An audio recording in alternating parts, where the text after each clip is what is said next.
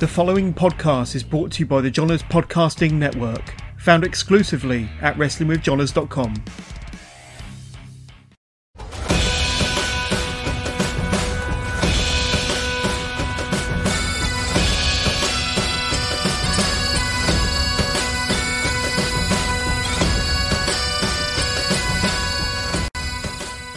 Welcome to the latest edition of the SWN podcast. I am your host, as always, Billy, and I am joined this week by one of the top trainers in Scotland, the Tyrant, TJ Rage. How's it going? How are you doing, mate? I'm good. Thanks for asking. How are you? I'm very well. Very excited to have you on because, uh, much like um, I'm speaking to Glenda Barr in, in a couple of days, a couple of weeks, I should say, and yourself and him always seem to pop up in any story I have if someone's uh, starting out, uh, if they've got who who's their first person they helped, uh, who helped them, and um, always seems to be uh, yourself in and about there. Uh, so I'm very excited to get you on season three of this of this uh, show that's inexplicably still going. Um, first question is always the same, though. It's a boring one. It's a boring wrestler question. How did you get into wrestling? What got you hooked? Uh, first of all, thanks for having me, mate. I'm uh, excited to be here. So, what got me into wrestling? I've always been a fan for day one. I think we all are. Anybody that's involved in this side of the pond's a, a wrestling fan. Um, always wanted to do it. Once I finished college, university, I found a school and just took it for there it was quite quite a random story actually. A boy I used to work with, he knew I was into the wrestling, he knew I was looking into schools. He was at a party one night and came across somebody that knew the trainer at the time for BCW back in the day. I'm going back what 16 years now, and he got me his number and uh, it took off from there. Uh, so as far as I think I, I remember reading an interview um, a while ago, I think it was 2015, uh, WrestleMania 10 was that around about the time where you started watching? Well, that's that's one of the first ones I, re- I remember kind of having as a kid. My very first VHS. That's how far back we're going VHSs.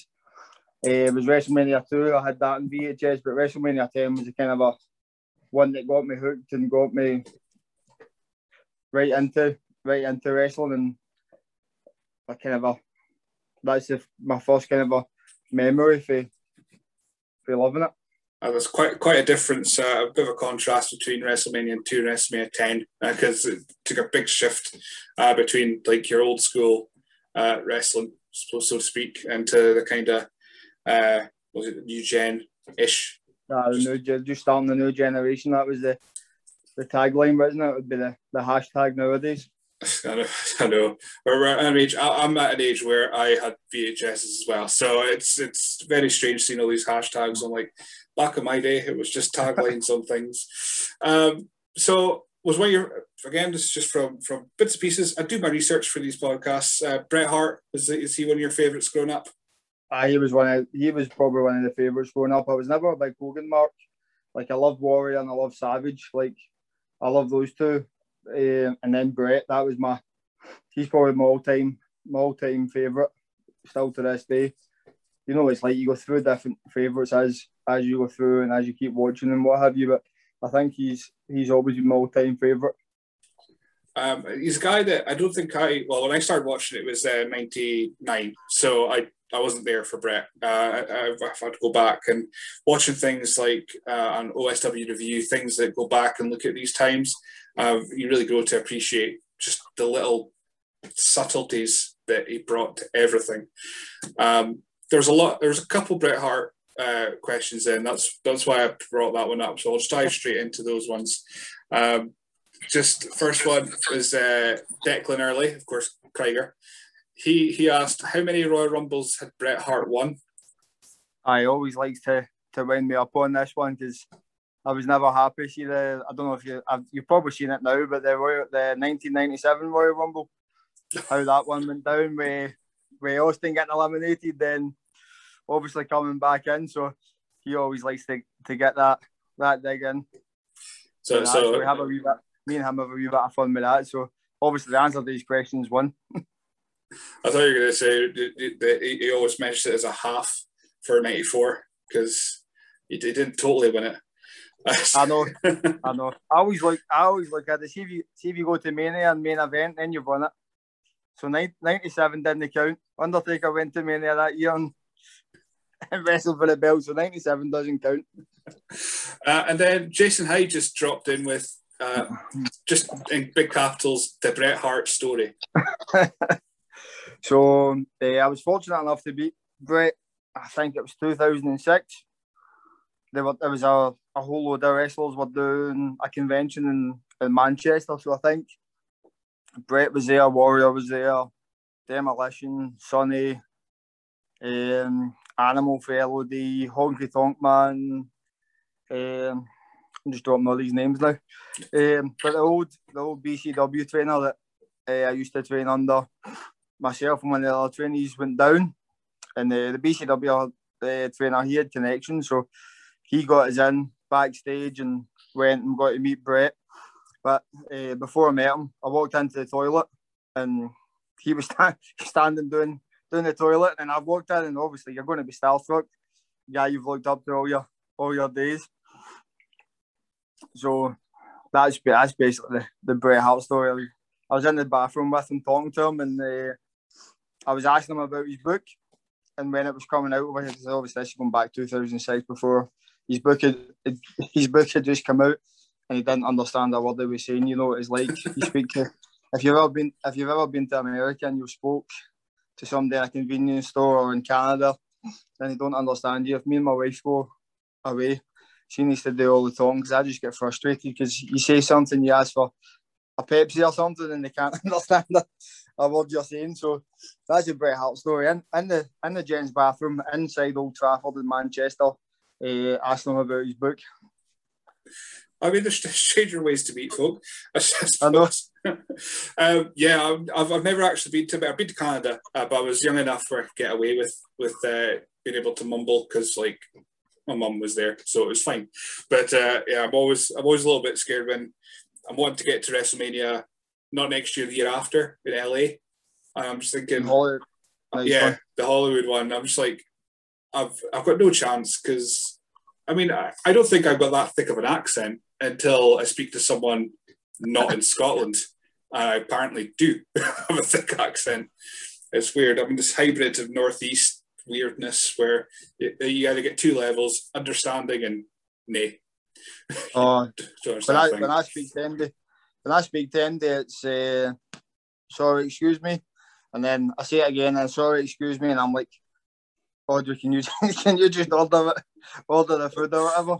Canada, Canada's not as bad. I think if you speak slow enough, then they, then they understand you. But oh, America's America's really bad. And even in New York, we're quite they're not the most patient people in the world. If you're in New York, so yeah, it's not the best. It's not the best there. So going right back to the start of training, then you, you got your contact, you got in BCW.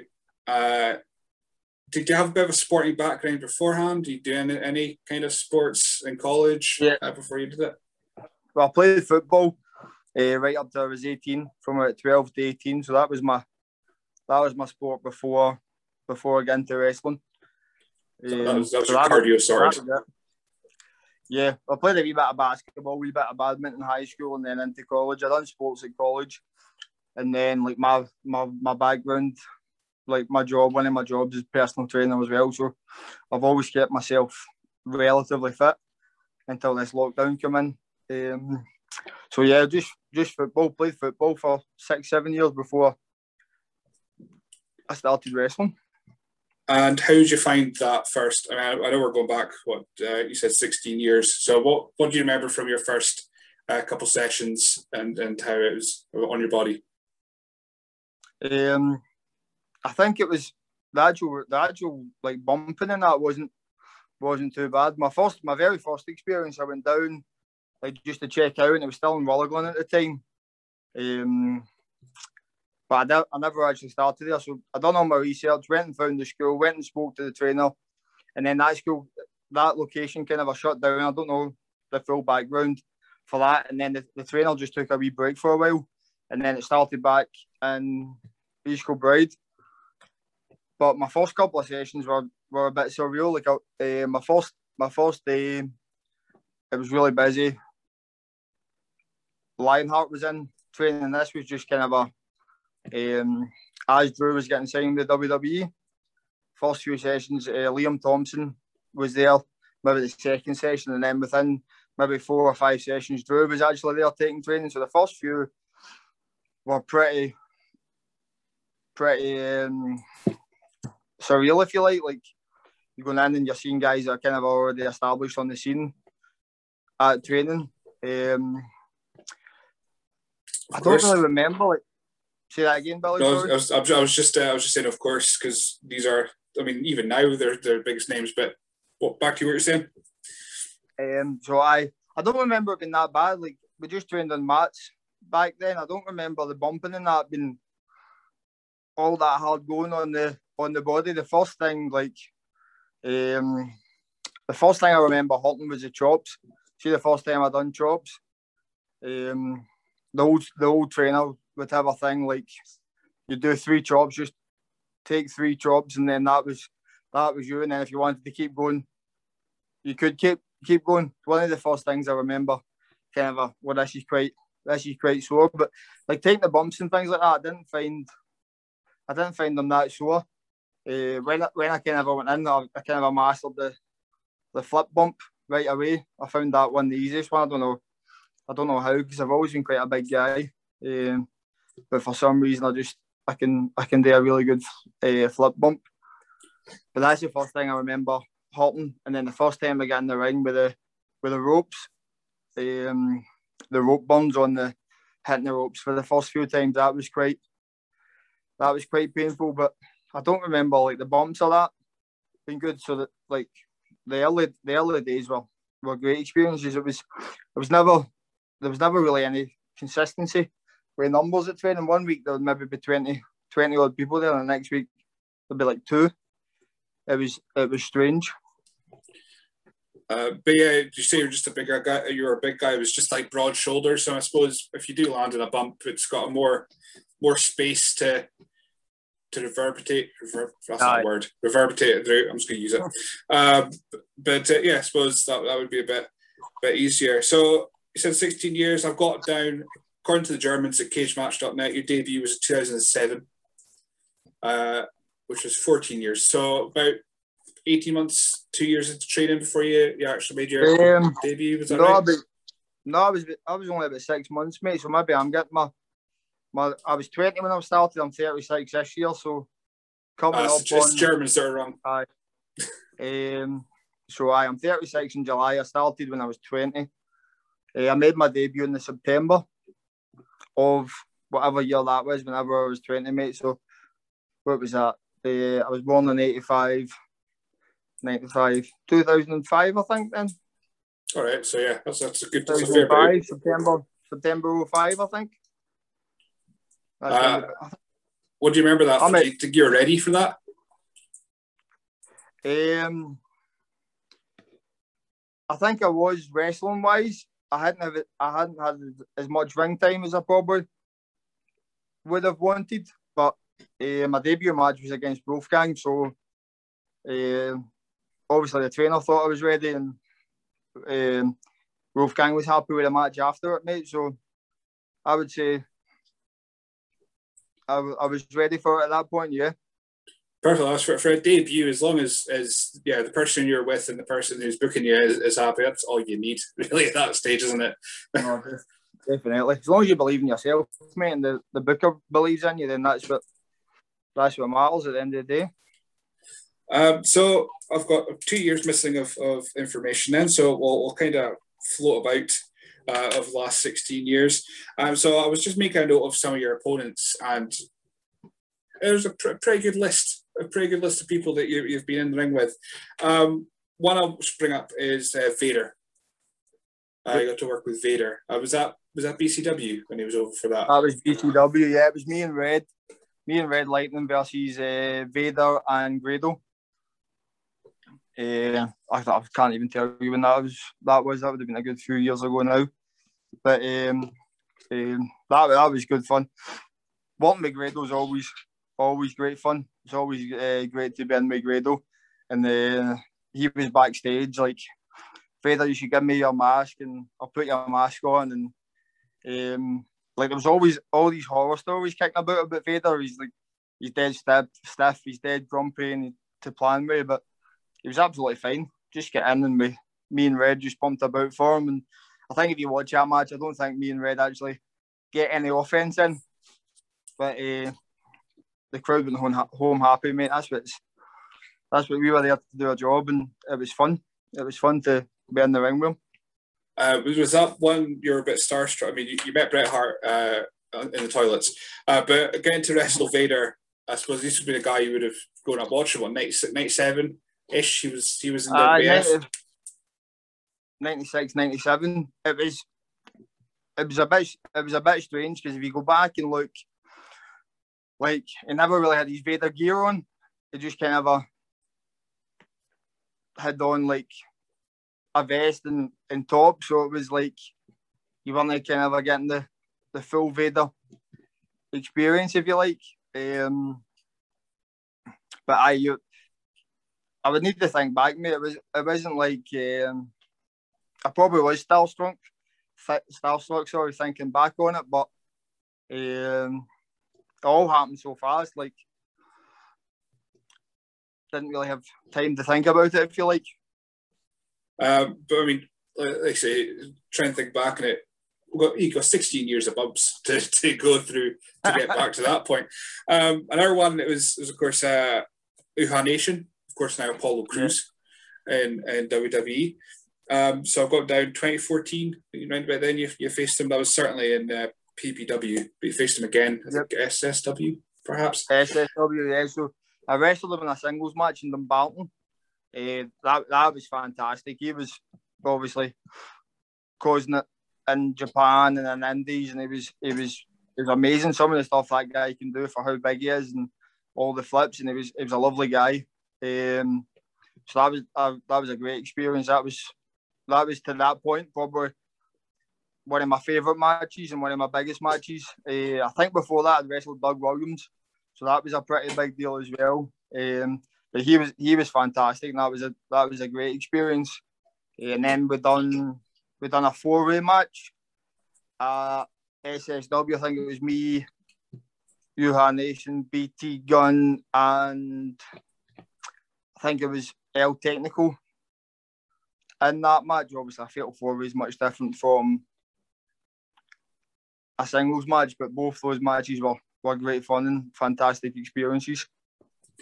Uh, and then, of course, the one that I, have I got to see a couple of your matches when uh, you came out for Rock and Wrestle. That was kind of the first time I see you wrestle myself live because uh, I'm in Elgin, so it's it's uh, an hour up the road to Inverness. Um, your match against uh, your match against Joey Legend, all the way up, and I think was it Strathpeffer you may have faced. I think it was Strath, somewhere oh. ridiculously oh. up north uh, in Strathpeffer, and then of course you came back down. I wrestled Drew Drew, uh, Drew Galloway at the time. Um, I don't know how many did you face? Did you wrestle Drew a lot beforehand, or was this your first match with him? No, that was my first ever match with with Drew. I'd done a wee bit of training with Drew before we went to WWE the first time. Um, he'd taken a few training sessions at what was originally the BCW Academy, um, but never I'd never wrestled him before. I think it was supposed. To, I think it was a surprise one as well, if I remember rightly, because uh, you were you were demanding a title shot, and then Drew came out and we ended up fighting. Uh, so how, how, was when you're facing these big names when you, when you wrestle? Do, do you do do you overthink anything, or do you, are you just so used to this at that point where you're just like, oh, I'm just going out and wrestling, coming back? Right. Um, like with Joey, with, with Joey Legend, I'd wrestled him I've wrestled him a good few times. Obviously, we're working wrestling. Uh, he's he's over for W3L quite a bit, so I'd wrestled Joe, Joe a few times. By that point, Joe was all Joe's always always fun to wrestle. Um, but the whole the whole Drew thing happened so fast because it was meant to be Drew and Jack Jester that night. I think that was a build match, but um, Jester was ill and couldn't make it, so it was it was all it was all very last minute and like normally you would get time to think about it. These things maybe get announced a month, a month, a couple of weeks in advance, but it literally happened that day. Um, I can't even remember who I was scheduled scheduled to wrestle. Um, so you don't have you don't have time to think about it and worry about it. But again, confident in my own, own abilities, I can go out there and, and have a good match with anybody. And obviously, Drew can go out there and have a good match with anybody. And it was um, to date probably my favourite my favourite match ever. Um, that that was weird. I, I do remember that because I, I was it was one of the few times I did I did running for the show, so I was picking up folk uh, at the airport and things like that. And uh, I went backstage and there was Drew. I was like, "You're day booked for the show. Why are you here?" it was just like it was a very very weird time. Uh, but tag team wrestling, a terrible segue. But tag team wrestling is something that that uh, you seem to be quite synonymous with. With uh, I've got uh, Raging Storm, of course. Uh, your your team David Blaze was it? I think it was called Blazing Storm. Uh, of course, tag champion with Krieger as well, W3L. What, what was it? What, would you, did you what, did you find tag team wrestling a, a, bit more enjoyable? What what's what, what would be your preferred out of singles and tag wrestling? Um, I don't think I have a I don't think I have a preference to be honest with me. I just love wrestling. I just love being in there. Um, I, I do really enjoy tag wrestling when done properly. Like a lot of a lot of guys, single guys, are just thrown together and don't have a, don't have time to to build the kind of a chemistry. But a lot of the a lot of the independents don't have that many tag teams either because obviously it's an extra it's an extra wage bill at the end of the day. You know what I mean for the for the promoter. So you won't see loads and loads of tag tag wrestling up and down the the country. Um, so it's, it's completely different. But I love I love them both, mate. Um, so I wouldn't say I have, I have a preference, but uh, tagging Craig on W3L was some of the most fun I've had uh, wrestling because we're, we're baby faces up there, which is not something you'll see me and Craig are doing loads of. But uh, Mitchell's gave us a lot of opportunities and a lot. It's a lot of fun wrestling. It's a lot of fun wrestling with Craig and then just wrestling as baby faces is completely different from what you'll normally see both of these do. So I just I love both of them, mate, but I don't really have a preference to answer your question. Sorry. Uh, it, was, it was actually, I, I didn't realise, I was scrolling through my questions here, and it was Cameron Findlay who asked it, of course, Logan Storm, uh, who asked the question. Uh, but yeah, your, your team with Krieger, uh, definitely, when I've been watching things on W3L show, Wrestling Showdown and, and the like, you've got this kind of like like road warrior kind of vibe, where whereas you are the baby faces, but you don't necessarily wrestle like baby faces. You just come in, bulldoze, and then possibly one of you get the pin, and, and that's it. So, uh, was there any conscious effort to make it like that? Because you're two big guys, um, to make it kind of like Road Warriors, or did you model it after any particular tag team? No, like like I say, mate, we just go out and have we just go out and have fun. But well, me and Greg are probably best mates, and that's probably one of my best mates in the wrestling business. So we'll just we'll just go out and have fun and, and enjoy ourselves. Like if you ever thought that's one place I can go up and you'll see TJ Rage do a six one nine in W3L. So if you've never seen that, go and check that out in the W3L network. It's it's um we just go we just go out and have fun, mate, and it's um, we appreciate Musso for letting us do that. So it's, it's nice uh, to be able to go out and just just do that sort of thing. If, if everywhere else you're supposed to be scowling or or uh, being the big heel, and and that must be nice just to be able to just go out and and uh, especially with W3L crowd because we are speaking to to Mike. Um, he, he meant we talked about the inflatable hammers I hate inflatable hammers, but it must be nice to go to those crowds and just go, well, I'm not getting hit with them tonight, so that's fine. oh, no. Def- definitely. It's always good to see the see the heels getting hit with the inflatable hammers because some some of the kids are, are vicious. They've, they've got a good uh, they've got a good bit of power behind them. Some of them will just come up and whack you as hard as you as hard as they can. I've, I've witnessed kids turn those hammers and use the claw end. It is ridiculous how vicious children could be. I mean, it's inflatable, but the claw end still it's still got an edge. It's still gonna Uh, hurt. if, they, if they catch, if they catch you with the, the kind of a stitching, if you like, if they catch you with that bit, like you can get a sore one. Um, so I'm just going to again by dive into the questions because we'll just kind of answer some of them as we go along. Because Dean Ford asked, uh, "What's your biggest achievement in your career, and also your favorite match or moment?" So we kind of mentioned the match bit, but uh, biggest achievement, favorite match, uh, favorite moment. Um, biggest achievement, like kind of a, personally, was was having the match with Drew.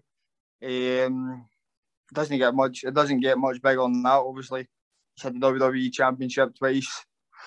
Now, for, for a kind of a personal standpoint, but a lot of the a lot of the guys that I've trained is it's a big achievement to see how well they're doing. Your likes of Kenny Williams, she started with me. Um, Daz Black coming through. I don't know if you've seen much of the ICW Fight Club tapings. He's he's doing amazing just now.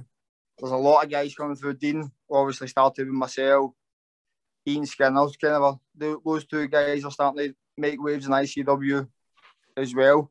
I've been I've been doing it for a long time, so it's a big long Krieger. He started with myself. He walked. Um, him and obviously Lou are doing. Lou was more uh, kind of a bar school, bar head school. Um, but I've done a wee bit of training with, with Lou as well, and to see how well all the, the guys are doing is a is a big achievement as well, which is obviously is it's personal, but it's more it's not something I've done, it's just something I've been able to contribute to to help these guys do so well. To say that's, that's really that's a, a really uh, selfless uh, pick as achievement, just seeing your your kind of students and uh, doing well themselves. So what what made you transition from? I mean, you're still doing wrestling, of course, but from being a wrestler to, to taking up training, uh, was there anything in particular that made you move to that part? It just it just kind of happened. It happened kind of a kind of a naturally, if you like. Um, so I'm trying. I'm trying to think. We trained we trained in East Bride for a while, and then we had like a unit in East Bride, and um, you had different guys coming through. There was always always seemed to be kind of a show, shows on Sunday, and sometimes you're on the shows, and other times you're just at training. And um, I don't know if you remember. Some people remember Chris Rampage used to tag with with David Blaze as well. And myself and him were the kind of a two most experienced guys at training. And the other trainers weren't weren't always there. They'd maybe have a show or they weren't there, and then myself and Rampage would take the training. And then it was it just kind of started started for there, mate, teaching the less experienced ones, and then eventually that became that we opened up the the Airdrie school, and then it just kind of a snowballed for for there, mate. I can't even remember when that was, but that was a that was a good few few years ago. So it was just kind of a from being one of the most experienced ones helping the greener guys coming through to eventually opening the the Airdrie school and expanding the expanding the product. Uh, so just to fight over to, to Tom, Tom Humphreys uh, asked a question. I think he's, he's probably one of your students as well. Um, he just put, what does training the what does training the next generation of Scottish and British wrestling talent mean to you personally and professionally? So kind of mentioned it as your biggest achievement, uh, but what does it what does that mean to you that you are sending these guys to NXT to to beyond? Just gives you that kind of a satisfaction of giving back, if you like, mate. Like, like wrestling is quite it is quite a selfish sport. I suppose every sport is. I suppose you need to be selfish to a certain degree, but it's all about giving back and just passing on that that knowledge and helping helping the young guys come through. It's it's um I'm trying to think. What was it? What was it? What was, tell me the question again. Uh, you so, said, what, what does training the next generation of Scottish and British wrestling talent mean to you personally and professionally? So, I mean, I suppose it means that you're doing the training right in one respect as yeah. well. Yeah, definitely. Like just giving the giving the guys somewhere to go and somewhere somewhere to learn. Like everybody's at different everybody's at different levels. So like um, take take Daz take Daz Black for example, right? He come in, he's maybe been training somewhere between five and seven years. He come in maybe a, a young thirteen year old boy, and he was he was so small and so so shy, and to be able to take him to where he is now, to give him that confidence and his own ability to go out and showcase is just it's just amazing to see.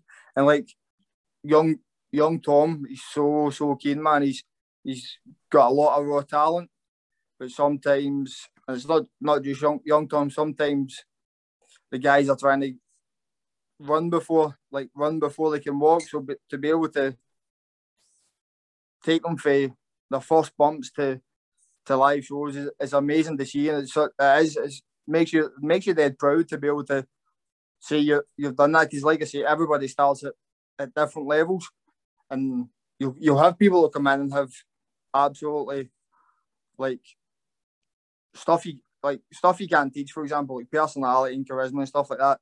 You can't teach, but you'll get guys that'll come in like Kenny Williams from day one. Like he had everything. Like everything was flawless.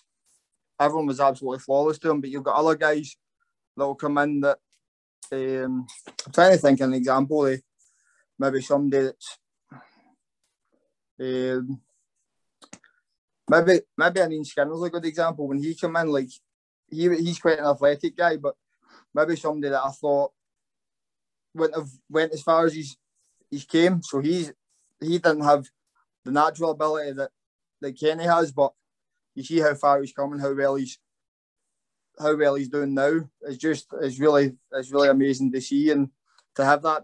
Like you need to have a lot of patience for a lot of them because a lot of them will think they'll try and run before they can walk if you like, mate. So it's just yeah. being able to have the, the ability and to teach that is really good. Yeah, I mean, well, I've, I've spoken to, to Daz for, for an episode that's not out as yet, and he was pretty much saying he, he, he was keen, but pretty much his feedback when he came back was, yeah, you need to slow down, slow down, and just get everything else in order first. Because you do all the you do all the flips and the fancy bits. So you needed you need someone to kind of just rein him in a little bit. Uh, for for that in his in his respect anyway. So is there anything that you spot initially, uh, like is there anything you spot? You look at someone when they come in for their first training session or what have you, and go, right, they've got they've got something that we can work with. You try and see that in everybody, mate. Like, like, like I go back and see, like, say, sorry. A lot of trainees now they'll watch, they'll watch all the all the indie guys. Like a lot of them, a lot of the indie guys don't perform the art of wrestling. If you if you like, they don't take their time and sell and and things like that. And a lot of guys will just watch all this and think, oh, that's how I'm going to wrestle and that's how I'm going to do stuff. And a lot of the stuff that they'll maybe watch, they'll maybe go and watch a Ospreay versus Ricochet or something, and then think they're going to come in and do that the first day. You know what I mean? So you've got to be able to break it down and teach teach your basics. Like all all I'm looking for, mate, is like when they come in, is it is a good attitude and a willingness to learn. And if they've got that, then you can get them to a decent. You can get them to a decent level. At, at the very least, show level, mate. You know what I mean? Absolutely. Mean, you see guys of all shapes and sizes. You got your the guys like from one end, you got Lou, who is what five foot four, uh, as he says often, and then you got guys at the other end like um, like Kuma or uh, Grum. I think Grum's an wrestler. That these guys are they're big guys, but they clearly have some some aura about them as well. So wrestling doesn't have a, a type. I would say would that would that be right? Oh, thinking that? Def, definitely not. If you look if you look at Lou, Lou's one of the most entertaining guys out there. Like if you look at him and his tag team McGregor on the on the independent circuit, not talking not talking about ICW, like out with ICW, like they come out to I think it was a Liberty X song, and they done all the dancing and things like that. And that's that's so that's so entertaining. Like those two, like you can't teach that kind of a personality. That's one thing. Like you can't you can't teach you can't teach personality. And what those what those guys bring to the table is so so entertaining. And if you look at within ICW, like Lou's promos are, are really entertaining as well, but it's on a different it's on a different kind of a level. So that's that's something that's something you can't teach. You need to not be shy, like. But that's that's something you can you can kind of learn how not to be shy and go out in front of a crowd and you can't be shy if you want to wear lycra in front of three four hundred people. You know what I mean? But if as long as as long as people come in, they're respectful and they want to learn, then I'll give them as much time as they need to to get to where they to where they want to get to. You know what I mean? So like, I don't really, I don't really. That's all I look for in people. You know what I mean? Just just the willingness to do it, to to try. Definitely, like like I say, there's no Goldbergs kicking about Scotland that just do wrestling because oh, I think I'll be good at this and I'm going to I'm going to make lots of money. There's like everybody does this because they've got a passion for it and they love it and they want to follow their dreams. Uh, I mean, uh, when you're saying things like I watch watching the independent matches and Ricochet, Ospreay, and all that kind of stuff, when you think about like, for for me anyway, my some of my favorite matches have probably had five moves in it because they've done that character work, they've done the build. Grado, you're not seeing Grado doing uh doing all these flips and and all that stuff. You can you can get things just as over by I don't know uh, just tripping you up, and that's it. Money made. Uh, but yeah, that's that's um, totally. There's there's no there's no set way to wrestle, but I suppose the, the less you can bump, the better on your body as well. At the end of the day, also. No, def- definitely. If you can go out like like I say, Grado, Grado's the most entertaining man in Scotland. Like everybody, everybody loves him. You go out and you just wrestle his match, and the crowd eat it up, and they and they love it. And everybody's everybody's got to find their own style and wrestle their own way. You've got all these big men that are trying to do flips and stuff like that when like they're trying to do all, these fancy moves. But if a big man can take your head off with a clothesline, that's going to get over. You know what I mean? Rather than doing a big flip or a big dive for the for the top rope or a big back body drop or something, then these things people need to learn how to wrestle their size and find a style that suits them. That's it. I mean, when you were saying earlier that, that your one of your one of your things you learned really quickly or were able to do is the flip bump. Um, I, mean, I suppose I'm just trying to think of your matches, and actually, it makes sense. Like you're you're the big bruiser guy. You'll spear someone. You'll club them. Big clotheslines. But if someone gets you and you do that big flip, that's it. They, they they're made for that moment because they've made you do that that big out of out of ordinary uh, uh, flip. So it's yeah. I mean, when you try to break down wrestling, wrestling is really easy. It's, it's logically it's really easy. It's just trying to get that reaction. Um, right, we're to go over to the questions for a second because I've got Ian Skinner. We mentioned him. He gave me a weird one. He just put, "What comes after Bish Bash Bosh?" um, so that's that's something like if I'm when I'm teaching the guys, I'll go off and mad tan- mad tangents and start using my hands and just start like I'll be I'll be talking about one thing and then I'll go into the next thing and then that's something one of one of my old trainers used to say it's just kind of something I've picked up. So like talking about the baby faces come back, whatever whatever that kind of a moves are, like a, that's kind of a what bish bash bosh means. So if it's whatever it is, like your big your big hot tag in a tag match, your big comeback, like bump, bump, bump, bump and feed, like get up and go and show the crowd what you've got. So what usually comes after Bish Bash Bosh is big back body drop. Uh, uh, Craiger asked, uh, "How good was the APA speech when you were in Texas?" I think um, I think you should get me and Craiger on one time in an over 18s episode, and we'll get a, we'll crack open a few beers and we'll talk about Texas. Um, but I think we were both too drunk at that point to remember the AP the AP's speech um, in Texas. I don't even think we made it. And what, what show was that? Was it was it Um, uh, Ron Simmons Hall of Fame? Or? I mean, Craig were at WrestleMania 32 together. I'm not sure. It, I'm not sure if they. I'm not even sure if the APA went in because I know Bradshaw went in this year or 20 the class of 2020 or 2021. But It'll be uh, Teddy Long going in because didn't um, Ron Simmons and Bradshaw they did his induction.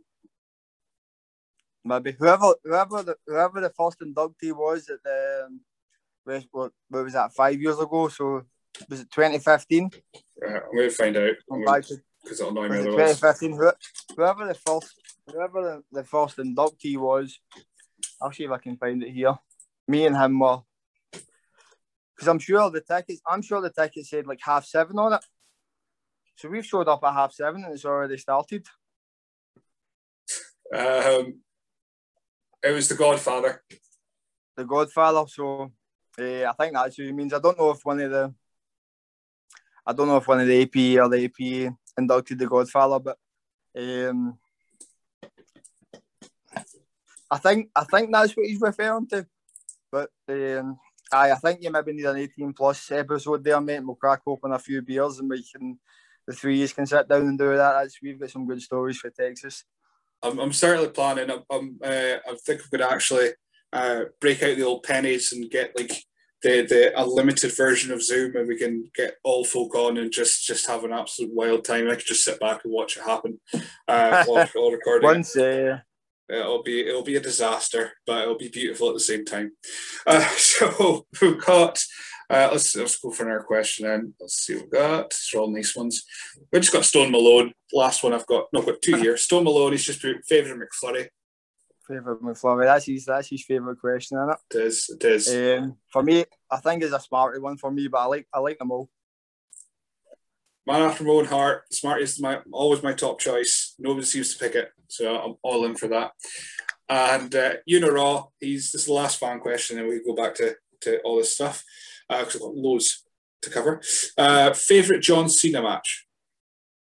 Oh, favourite John Cena match. That's one of my John Cena is one of my favourites of the all time. Deck's got a good story. Craig, he's got a good story for WrestleMania 32. I'll let him tell that because he tells it better than I do. Um, I would have to say versus Edge, Unforgiven 2006 in Toronto, the TLC match. Oh yeah, yeah. That's one of my favourite. Cena. Edge is one of my all-time favourites as well.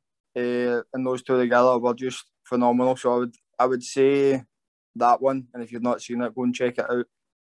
Oh, it's it's phenomenal. Um, it must be it must be kind of cool. Then I'm sure that you said you wrestled Joey and, and numerous times. I'm sure you've picked his brain trying to get these. uh, He's he's not. He's very giving with stories when it comes to. Oh, to his his, uh, his mates. But uh, were you kind of picking his brain for edge stories and, and all that kind of thing? I'm trying to get a word in with, with Joey. Joey's uh, hard enough. He's always just kind of a. He just always bangs off stories with it. Kind of a speaking to him, if you like. Um, I can't. I can't think uh, any off the top of my head that he's always he's always talking. Say he's talking about Edge. He'll be like, so me, me and Edge and Jay. That's and then he'll go. That's Edge and Christian and then I'll be like, he'll go on and he'll tell the he'll tell the story, and then like um, you're you're too busy laughing at the fact he said that to to hear the rest of the story. You know what I mean? Like you're just laughing at the fact the way he's, the way his delivery is just it's just funny, and then you miss the you kind of a miss the story. Yeah, I've, I've driven him twice, and that's that's what's happened every time. So, oh, me, me, Adam, Jay, and Terry. Like we know that's uh, uh, Edge, Christian, and Rhino. And then I'm just like, I've just blanked from that point because I went, I know, just just lost it from that point. Uh, right. So before we, we move on to things like Pro Wrestling Scotland, which we'll get to, you're recently on, you know, just a little thing called the WWE Network uh, which is now on Peacock in front of was it 36 to 42 million potential people watching you wrestle, uh, facing Andy Wild. How, how did that come about, and and what are your thoughts on the whole experience? Oh, the whole the whole experience was fantastic. Um, just kind of a kept pitching ideas to ICW management. Like I've been there, been there a few times. ICW had a really good run back in the, a few years ago, um, in the group called Ofcom. That that was uh, we had a really good run there uh, with with Nikki Cross and I think Damo was in that as well at one point, and then that just kind of a kind of a stop. Like during that one, I got to wrestle uh, Moshi in a singles match in the garage. That was that was one of my, my favourite matches. Uh, John Moss, um, one of my favourite singles matches. That was that was fantastic. Uh, and then me and Krieger had a couple of matches as a, as a tag team in ICW against the, the Purge. Again, that was one of those guys. Those guys are, are fantastic, man. I don't know if you've seen much of their stuff, but going back to tag team wrestling, that's that's a tag team I really I really enjoy watching them and really enjoyed working them. I think we only worked them like once in a singles, like a singles tag, and then it was once in a triple threat tag with Wild Boar and I can't remember his tag team partner's name. Uh, Mike Bird, that time. Mike Bird, that's the one. I so again, that's a, that was another fantastic tag team. So we got to do that, and then kind of um, ICW went with with Lou and Krieger. Just the the timing, the timing was was better for them, and the dynamic was better. So I was just just kept pitching ideas, and then uh, I got the call for ICW management to come and do it. Um, obviously the matches are. I don't know if I'm breaking the fifth wall here, but if I'm, you can edit this. just delete this. But but the matches the matches are filmed, obviously for the NTV, and then everyone's put together. So I wrestled I wrestled Daz uh, first, but that, that's not been on yet. On the night of the taping, um, and I actually got hot on that. I, I tore my bicep tendon off the off the first tore my bicep off the tendon right at the start of that match. I didn't, I didn't really know I'd done it. I felt pins and needles in, in my arm, and I was like, I looked down and my bicep wasn't where it was meant to be. And I was like, so I finished the match with Daz. I don't even know how it happened. It just, like, it happened at the start of the match. I just remember looking down when I started the heat on him and it was gone. So, patched up with the physio, taped up, put the elbow pad on and went out and wrestled Andy. So I really enjoyed the match with Andy. I thought it was good, but it could have been better if I wasn't hurt. Um, but the whole experience was fantastic. It was uh, it was really good, and then to be on the on the network was was uh, very surreal watching myself back, but it was it was fantastic at the, the same time it's, it's one of those things I like. I like speaking to folk about this because you can you can literally go into a search engine now and type TJ Rage, and you'll pop up. Uh, so you go Bret Hart, there you go. There's all Bret's matches. putting in TJ Rage. There's my match against Andy Wild. Um, that that's yeah, that, that's blown my mind a little bit. That I mean, this like, is supposed to go out in June, so hopefully by that point, this the, your match with Daz will have went out. Uh, but I think if, it's, I think it's on next week. Oh, fine. But uh, I mean, if not, that's still quite incredible because I was watching your match with, with Andy, and it is really a it's a brawl. It's there. There's there's you didn't let up. You didn't show that you had uh, an injury at all. It was just two big dudes just smacking each other for a good, good couple uh, minutes. I really, I really enjoyed that. And Andy's a fantastic talent. I really enjoyed, I really enjoyed the match with, with Andy. Like me and him kind of started the same kind of a time, and for the amount of, for the amount of, like years we've been in it together, that was only ever our second singles match in 16 oh. years. So that, that's quite incredible, incredible to think about, considering how long we've actually been in the scene together. Yeah, I think I saw when I was when I was doing my little research that the only other match I saw with you and Andy in it was uh, was like a, a four way or something like that in, in ICW. Uh, but this is a, a, a, good while ago. This was when uh, I think a, a, very long time ago anyway in ICW. Um, what was it like wrestling in front of nobody? No fans, no crowd, just just a couple of camera folk. See, to be honest with you, like once once the bell rings, you don't really, you don't really notice it. If I'm honest, like you knew the guys were watching backstage, you knew the camera guys were there. Uh, excuse me.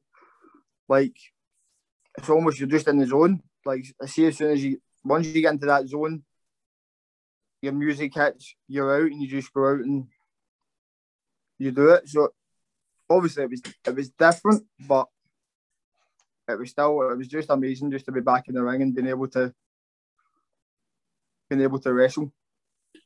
I mean, I suppose when I've seen you wrestle anyway, your character doesn't often lend to to not necessarily working with the crowd because of course you do the claps, get the come ons and all that kind of stuff. But really, TJ Rage is the big intense monster. He, he does his actions, his actions do the talking. So I suppose have nobody ringside. Yeah, like you say, once once you get going, that's it. It's ready to go. Definitely. Um, once, yeah. Just like I said, once you get into it, man, once that once that bell rings, you run the zone and you just just went. Um, so moving outside of, of actually doing wrestling, you run Pro Wrestling Scotland as, as well. Um, yep. So there was a couple shows. I took a bit of a hiatus, and then it was really starting to kind of pick up by 2018 onwards ish. Um, what made you decide to start promoting your own shows? Uh, just basically somewhere for my guys, my guys to go because obviously uh, we've got the two schools under the one banner. So uh, it was just just somewhere for my guys to go and give them that that experience working with the the the more experienced guys. We've got that many guys coming through coming through the doors. We've got them to show ready. So just basically somewhere for the guys to go and to get in front of a, a live crowd and give them that experience to go with the more experienced guys. We had a couple of we had a couple of really good shows before we kind of shut down, and we had obviously more plans going ahead with more shows booked, moving moving forward before COVID kind of kicked in. And of course, uh, some of the match, some of the shows, well, at least two of them, I think, we're working hand in hand with, with Krieger's uh, Pro Wrestling Innovation as well. Um, is this kind of going forward? Is this is this your kind of way to again get your guys on, get their guys on, and just just uh, have it as a bit of a a training ground, but uh, like a like a finishing school kind of thing where they can keep active. Yeah, so my, my kind of a goal with Pro Wrestling Scotland is have my guys face the more experienced guys and give them more opportunities. So if you if you look, um, take Daz Black for example, the last two shows he wrestled Stevie Stevie Boy Xavier, he wrestled him twice, once in Newmains and then once in Alloa. That was the, the kind of a joint show with um, Pro Wrestling Innovation, and then he wrestled Kenny Williams um, again in Newmains before obviously COVID hit.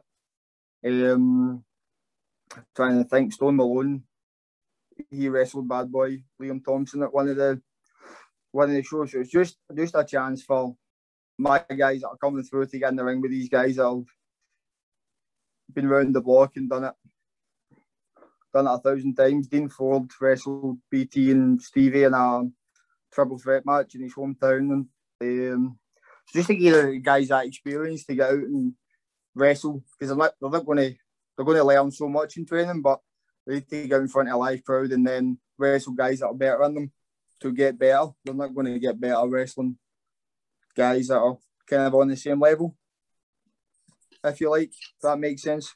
Mm-hmm. Absolutely. Um, I was just remembering that that I saw a clip of the Dean Ford versus uh, BT Gunn Stevie Xavier, and it just reminded me of uh, just the open bit. I can't remember the event now, which is annoying me. I think it was Survivor Series 2009, maybe. It was uh, Shawn Michaels, Triple H, and John Cena and it just opened with with Shawn Michaels super kicking Triple H, and the place just went absolutely nuts.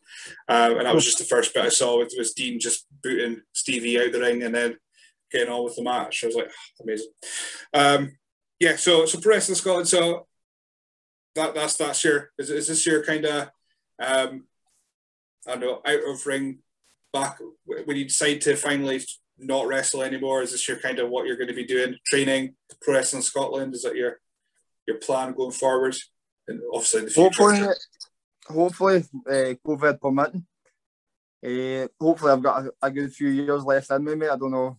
Obviously, I'll see how this injury heals up and uh, take it from there. I don't, I don't plan on retiring anytime soon, but my body might decide otherwise. I mean, I mean, you're only 36. I mean, uh, wrestlers are going into their 50s quite happily now, so could be a while yet. Just got to stay, stay fit and stay, stay in condition, mate, and take it for there. But hopefully, hopefully, the, the training show comes back with a bang after COVID, and then we can start booking some shows and getting some fans, some butts and seats, seats, and entertaining some people. Um, so when COVID hit, of course, it was what March last year, uh, so long ago. Um, how have you been? Of course, you did did the bits for ICW, but how beforehand? How did you keep yourself active and and ready, even show ready to go? Uh, of course, you do PTing as well. So is that what yep. you were doing in the in the meantime? So kind of my full time jobs in education, so I was still doing that.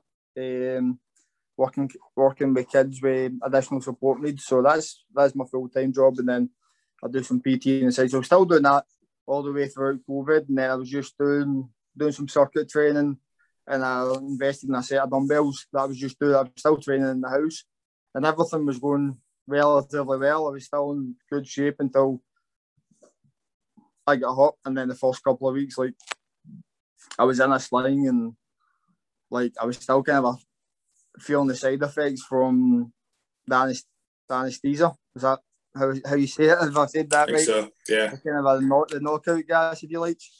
Um, so I was still kind of feeling that for the first couple of weeks. So I was I was struggling just to like do a 10 minute, 15 minute walk and then obviously the gyms are open back up now. So getting back in, just getting back in about it now and getting the conditioning back up and I can train my legs just now and I can lift five kg for upper body. So maybe by the time this goes out, I'll be back. Back, um, training pro- back training properly in the gym, and hopefully we're not too far away from getting the guys back in training as well. Well, I think when, when this actually goes out, we should be days away, fingers crossed, from from uh, the next phase of restrictions being lifted. So uh, hopefully by that point, um, we'll be a bit clearer on where we're at and, and what we can do. Um, a company I just want to bring up, just because, of course, Logan Storm, uh, former tag team partner for yourself, he's also uh, part of your like welfare team, welfare officer team, um, as of last year with with PW, uh, PWI. I think was Respect is there a company that comes to mind. I think it is. Um, he set up Pro2 as well. So is, is is that something you were? I don't think you're announced for Pro2, but is that something that, that he's helping out with you guys? Are you, you have you been kind of recommending some guys to go to him? Yeah, definitely. Uh, no, I have been. I, I will be working for Pro2 when it uh, if if if I can go. Um, I'll be there and kind of. I'm sure he mentioned this when he spoke to, but his vision again, just giving the younger guy somewhere to to get out in front of a live crowd and and perform. Um, the more companies, obviously, the more companies that can work together and uh, communicate and trade talent and what have you, it's going to be beneficial for for everybody moving forward.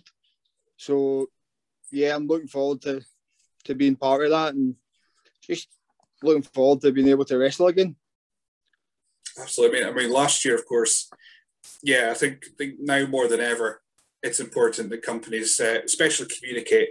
That's that's the most important thing because uh, it was a very a very uh, murky time. I mean, again, we're coming up to a year since the stuff happened, uh, but yeah, it was a very very murky time, and uh, hopefully, like I say, hopefully we'll, we'll be able to people will be able to get out wrestling safely and, and all that kind of stuff.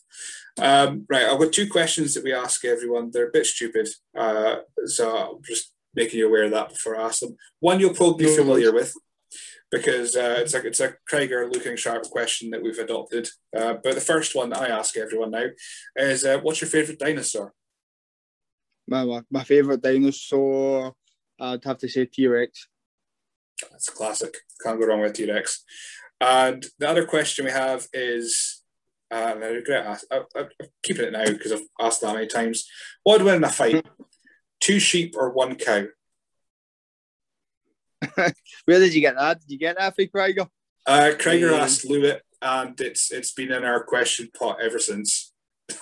Well, you've got you've got to take the numbers. You've got to take the number advantage. So I'm going to go two sheep. That's uh, it's it's one of those questions where, where you either have an answer or you've spent far too much time thinking about it and agonizing over the answer. That's, Uh, but- def- that's definitely something Craiger would be asking. Yeah, I think I think uh, I think Lou it got to the point where he said he doesn't know the answer anymore. He just picks the opposite one that, that Krieger picks, and then that's it from there. They just argue about it for for no reason. Uh, but yeah, it's it's a, it's a it's a weird one, but we're keeping it. Uh, so I mean, we, we spoke about your career and, and of course your favourites being Bret Hart and what have you. Um, WrestleMania 32. Was there a particular reason why you wanted to go to that one, or was it just uh, it was to go to WrestleMania? Just I just um, so I've been to three. I've been fortunate enough to be in the three manias. That was my second one. Um, me and the wife went to WrestleMania 29 in New York, New Jersey, or New Jersey, New York, New York, however you say it. So that was the first one, and we just made a holiday out of it. We went there for two weeks and took in WrestleMania, and um, yeah, it was just WrestleMania 32. Just me and Dick decided right, we're going. Let's save up and go and do it. Like I can't remember if it was like his idea or my idea or or what it was. We just kind of uh, decided, right, we're going. And then I was at 33 as well with a wife. So, so you got uh, Rock Cena, and that would have been Yep. your first one. Oh, nice. It's, it's, uh, yeah, I think you've, you've taken. I think you would you would have got, of course, Undertaker. You would have got Rock. You would you got all the all the all the biggest names ever. Probably Hogan turned up at some point. I can't remember. It's that it's a blur now. Um, when it comes to I don't remember Hogan at any of those ones actually. Uh, I've been to I was at I've been to a few Summer Slams as well, uh, which was pretty cool. I got to Toronto. The um, got to see Goldberg live, which was pretty cool. Because obviously I grew I grew up when I grew up like like I said I was a big Bret Hart mark, but like when I was kind of a teenager, I didn't have Sky. It was more TNT, so it was all it was more. I grew up more on kind of a nitro into like your when you started getting into it, so you like probably ninety seven through two thousand. It was more Friday night would be WCW Nitro, then then Thunder, and Saturday morning would be would be WWE. So getting to see Goldberg live was a was pretty cool. And Edge, Edge come back at that one, and he, that's when he speared Elias on the pre-show for some weird, weird, weird reason. And like I say, I'm a big edge mark, so that was fantastic as well. Um, I, I think you, I think people will kind of agree. You, you kind of a lot of your, your offense is very Goldberg esque as well. Just just the big spear, and what have you. See another one that was you kind of put together your your wrestling repertoire. Was he was he uh, an inspiration for that? Uh, probably, probably some of the moves. Yeah, I've always been, I've always been enamored with like the, the big muscle bound guys as well. Goldberg, Triple H, Cena, obviously the Rock. The Rock now, the Rock was it wasn't a small guy back in 1998, 99, but it was never, he was never the biggest. He was never like the big body guy like uh, guys like Batista and things like that. These guys always guys that are larger in life. Arnold Schwarzenegger outside wrestling. These guys have always inspired me to go in and lift weights and what have you and, and train. Uh, so a, a big Arnie fan is that movies as well, or just just his bodybuilding work. Uh, everything, yeah, you've got to love. Anybody, anybody that doesn't love Arnold Schwarzenegger needs uh, to reevaluate that. so I'm not, I'm not so much for his action films, but give me Kindergarten Cop. Oh, Just that's uh, on a Sunday, ITV2 with the adverts. I don't care. I'm watching Kindergarten Cop. Brilliant. brilliant. Yes, definitely. Um, definitely. so Arnie, outside the regular, anything else that, that outside of wrestling people might not expect uh, TJ Rage to be into?